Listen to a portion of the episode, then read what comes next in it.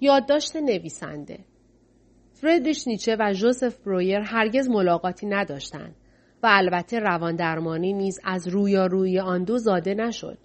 با وجود این زندگی شخصیت های اصلی داستان بر واقعیت استوار است و حوادث عمده رمان از تأملات روحی برویر، ناامیدی نیچه، آناو و لوسالومه گرفته تا رابطه فروید با برویر و شکلگیری رواندرمانی همه و همه از نظر تاریخی در سال 1882 به وقوع پیوستند.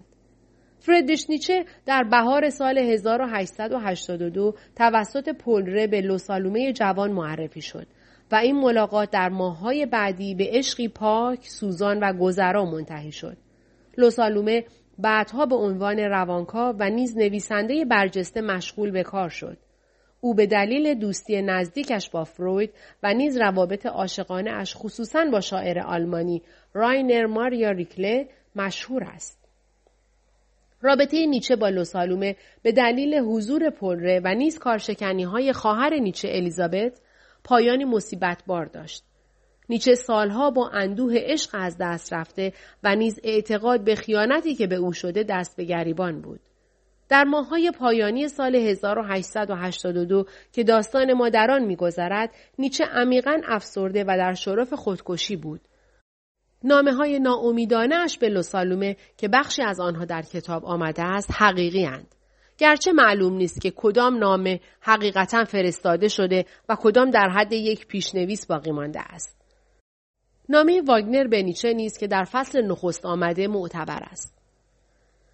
درمان طبی برتا پاپنهام با نام مستعار آناو در سال 1882 همه توجه جوزف برویر را به خود معطوف کرده بود. در نوامبر همان سال مشکل این بیمار را برای دوست و دانشجوی جوانش زیگموند فروید که رفت و آمد زیادی به خانه برویر داشت مطرح کرد. حدود 20 سال بعد در کتاب مطالعاتی در هیستریا آنا او توسط فروید و برویر به عنوان نخستین نمونه بیماری توصیف شد. این کتاب آغاز انقلاب روانکاوی خوانده شده است. برتا پاپنهام نیز مانند لوسالومه زن برجسته ای بود. سالها پس از درمان به عنوان یکی از پیشگامان مددکاری اجتماعی چنان به شهرت رسید که پس از مرگ در سال 1954 تمر یادبودی با نامش در آلمان به چاپ رسید. هویت او با نام آناو برای عموم ناشناخته بود تا اینکه ارنست جونز در سال 1953 در کتاب خود به نام زندگی و آثار زیگموند فروید آن را فاش ساخت. آیا جوزف برویر تاریخی دچار وسواس شهوانی نسبت به برتا پاپنهام بوده است؟ از زندگی خصوصی برویر اطلاع کمی در دست است ولی مدارک موجود این احتمال را رد نمی کنند. گزارش های ضد و نقیز تاریخی در یک مورد مشترکند و آن اینکه درمان برتا پاپنهام توسط برویر احساسات نیرومند و پیچیده‌ای در هر دو طرف برانگیخته بود. برویر چنان دل مشغول بیمار جوانش شده بود و برای ملاقاتش وقت میگذاشت که موجب رنجش و حسادت همسرش ماتیلده شد. فروید آشکارا از درگیری عاطفی برویر با بیمار جوانش برای خاطر نویس خود ارنست جونز گفته است و نیز در نامه به نامزدش مارتا برنایس اطمینان داده اتفاقی که برای برویر افتاده است هرگز برای او تکرار نخواهد شد. برویر مادرش را که برتان نام داشت در سنین کودکی از دست داده بود و به نظر جورج پولاک روانکاو شاید واکنش شدید او نسبت به برتا ریشه در این مسئله داشته است. گزارش حاملگی هزیانی و نمایشی آناو حراس برویر و پایان شتابناک درمانها سالهاست که به عنوان بخشی از علم روانکاوی تدریس می شود. فروید در نامه‌ای به رمان نویس اتریشی اشتوان زویگ برای نخستین بار ماجرا را نقل کرد و ارنست جونز نیز آن را در زندگی نامه فروید تکرار کرده است. اخیرا در سال 1990 این مدارک توسط آلبرت هایشمولر نویسنده زندگی نامه برویر زیر سوال رفته. او تمامی ماجرا را افسانه ساخته فروید دانسته است. خود برویر هرگز موضوع را روشن نساخته و در گزارشی که در سال 1895 منتشر کرده ابهام موجود در مورد آنا او را با بزرگ جلوه دادن تأثیر درمانش دوچندان کرده است. با وجود تأثیر بسیار زیاد برویر بر تکامل رواندرمانی جالب است بدانیم او تنها مدت کوتاهی از زندگی حرفه‌ایش را به مقوله روانشناسی اختصاص داد. علم طب نام جوزف برویر را نه تنها به عنوان پژوهشگری برجسته در زمینه فیزیولوژی تنفس و تعادل گرامی می‌دارد بلکه او را پزشک زبردستی می‌داند که طبیب نسلی از مشاورین وین زمان خود بوده است نیچه در تمام طول عمر از سلامت چندانی برخوردار نبود.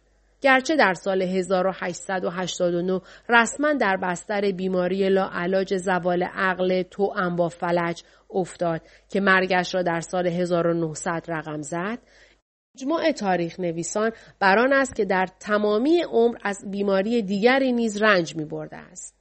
این احتمال وجود دارد که نیچه دچار نوعی میگرن شدید بوده است. تصویری که من از بیماری او ارائه داده ام برگرفته از مشاهدات اشتوان سویک و یادداشت‌های اوست.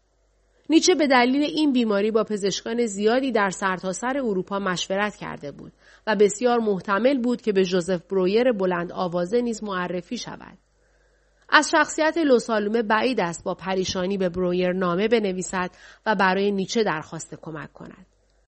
بر اساس توصیفی که تاریخ نویسان از او ارائه داده اند، او زنی نبودی که دستخوش احساس گناه شود و معروف است که به روابط عاشقانه زیادی بدون کمترین افسوس پایان بخشیده است. او در اغلب موارد رازداری را ترجیح داده و دست کم تا آنجا که من اطلاع دارم هرگز در ملع عام به رابطه خصوصیش با نیچه اشاره نکرده است. از نامه های او به نیچه چیزی باقی نمانده است. احتمالا این نامه ها توسط الیزابت خواهر نیچه که اداوتش با لوسالومه عمری ادامه یافت نابود شدند. لوسالومه واقعا برادری به نام ینیا داشته که در سال 1882 در وین به تحصیل تبابت مشغول بوده است. با وجود این بعید است که برویر در آن سال مورد آنا او را در یک نشست دانشجویی مطرح کرده باشد. نامه نیچه به پترگاست دوست و ویراستار نیچه و نامه الیزابت به نیچه هر دو ساختگی هستند. کلینیک لوزون و نیز شخصیت های فیشمان و مکس نیز ساخته ذهن نویسنده اند. گرچه برویر شطرنج باز قهاری بود. تمام رویاها جز دو رویای نیچه یکی آنکه پدرش از گور برمیخیزد و دیگری مرگ پیرمرد زایده خیالند. در سال 1882 علم رواندرمانی هنوز زاده نشده بود و صد البته که نیچه هرگز رسما به آن نپرداخت. ولی در بازخانی من از آثار نیچه توجه عمیق و معنادار او به خودشناسی و خودسازی مشهود است. برای حفظ انسجام تاریخی به استفاده از آثار پیش از سال 1882 خصوصا انسانی زیادی انسانی، اندیشه های نابهنگام، سپیددم و دانش طربناک بسنده کردم. با این فرض که اندیشه های بنیادین چنین گفت زرتشت که از نظر زمانی چند ماه پس از پایان کتاب نوشته شده است نیز در ذهنش می جوشیدند. در نوشتن این کتاب خود را مدیون ون هاروی استاد مطالعات مذهبی دانشگاه استنفورد می دانم. برای شرکت در دوره عالی نیشه شناسی ساعتها مناظره تخصصی و خواندن نقادانه نوشته هایم رهین منت اویم. از همکارانم در گروه آموزشی فلسفه خصوصا اکارت فورستر و داگفین فولسدال برای کلاس های مربوط به فلسفه و پدیدارشناسی آلمان سپاسگزارم. از همه کسانی که پیشنهاداتی درباره این نوشته دادهاند، مورتون روز، هربرت کاتس، دیوید اسپیگل، گرترود و جورج بلو، کورت اشنایدر، ایزابل دیویس، بن یالوم، جوزف فرانک و اعضای هیئت تحقیق زندگی نویسی به سرپرستی باربارا ببکاپ و دایان میدلبروک تشکر می کنم. بتی واد بونکور کتابدار کتابخانه تاریخ پزشکی دانشگاه استنفورد در این پژوهش کمک ارزشمندی ارائه کرد. تیموتی کادوناه و بومبوش ترجمه نامه های نیچه به لوسالومه را بر عهده گرفت و گروه ویراستاران آلن رینزلر، سارا بلکبرن، ریچارد المن و لزلی بکر راهنمایی ها و کمک هایشان همراه هم بودند. کارکنان نشر بیسیک بوکس خصوصا جوان میلر بیدریق هم کردند. فیبی هاوس، در این کتاب نیز مانند کتابهای پیشین ویراستار توانای من بود.